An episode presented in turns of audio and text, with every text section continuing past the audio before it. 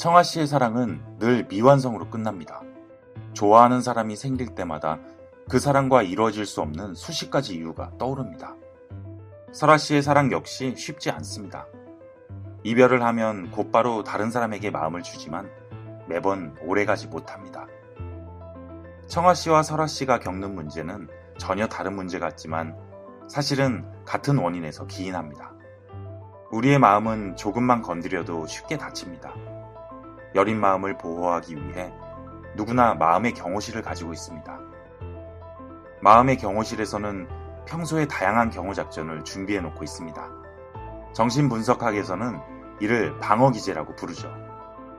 방어기제는 두려움, 불쾌함, 욕구불만에 직면했을 때 스스로를 방어하기 위해 자동적으로 취하는 행위를 말합니다.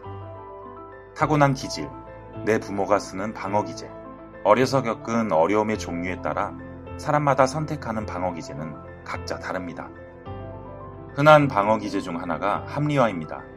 합리화는 자책감이나 죄책감을 느끼지 않기 위해 그럴듯한 설명으로 나를 방어하는 행위입니다. 청아 씨처럼 호감이 가는 사람이 있지만 거절당하면 자존심이 상할 것 같아서 혼자 먼저 정리하는 것도 합리화입니다. 아무리 좋은 방어 기제도 잘못 쓰거나 너무 오래 쓰면 인간관계 등 인생 전반에서 문제가 생깁니다. 방어 기제에도 마치 와인처럼 품질이 있습니다. 잘 익은 것도 있고 덜 익은 것도 있습니다. 잘 익은 방어 기제 중 하나는 유머입니다. 유머를 방어 기제로 활용하는 사람들은 갈등 상황을 유쾌하게 웃어넘길 수 있습니다. 승화 역시 건강한 방어 기제 중 하나입니다. 금지된 욕망이나 충동을 사회가 용납하는 바람직한 쪽으로 바꾸어 표현하는 것이죠. 예를 들면 무의식적으로 인간의 몸 안을 들여다보는 것에 흥미가 있는 사람이 외과 의사가 되는 것입니다. 성적 욕구나 공격적 욕구가 미술, 문학, 영화 등 예술로 승화하는 일도 마찬가지이죠. 그에 반해 아직 잘 익지 않은 미성숙한 방어 기제도 있습니다. 1. 행동화. 행동화는 무의식의 욕구나 충동이 만족되지 않았을 때 그로 인해 생기는 스트레스와 갈등을 피하기 위해 자신의 욕구나 소망을 고스란히 행동으로 옮기는 것을 말합니다.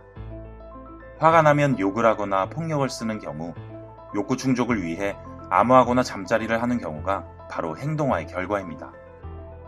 2. 막강함. 막강함은 세상을 내 마음대로 움직일 수 있다고 믿는 것입니다. 이런 사람들은 자신감이 지나쳐서 자신의 능력이나 위치에 비해 넘치는 권위를 부리려 하죠.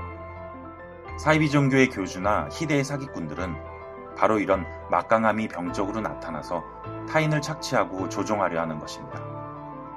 막강함에는 자신의 약점과 한계를 감추기 위한 무의식적인 노력이 숨어 있죠. 3. 왜곡. 왜곡은 방어 기제 중에서도 아주 심각한 종류입니다. 쉽게 말하면 자신의 내적 욕구를 만족시키도록 외부 세계를 꾸미고 지어내는 것입니다. 예를 들면 내가 짝사랑하는 사람이 사실은 나를 사랑한다고 생각하는 것입니다. 대개의 스토커들이 가진 심리 기제가 이것입니다. 방어 기제들은 내 마음을 덜 불편하게 하지만 그것이 굳어지면 마음의 진실을 가리게 되고 병리 증상으로 나타납니다.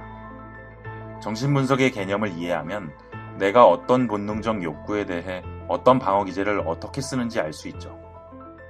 내 태도와 성격에 묻어나오는 방어 기제를 분석하고 이해함으로써 성숙한 방어 기제를 건강한 쪽으로 사용할 수 있습니다. 프로이트 정신분석가이자 정신분석가를 수련하는 정도원 작가의 프로이트의 의자입니다. 누구나 겉으로는 드러나지 않는 마음의 문제들을 안고 있습니다. 그 마음의 문제를 알기 위해서는 내 마음이 어떻게 생겼는지를 알아야 하죠.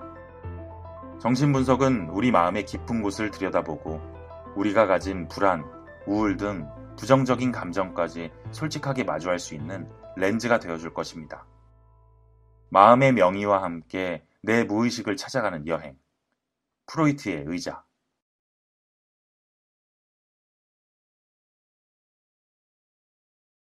이 콘텐츠가 도움이 되었다면 구독과 좋아요를 눌러주세요.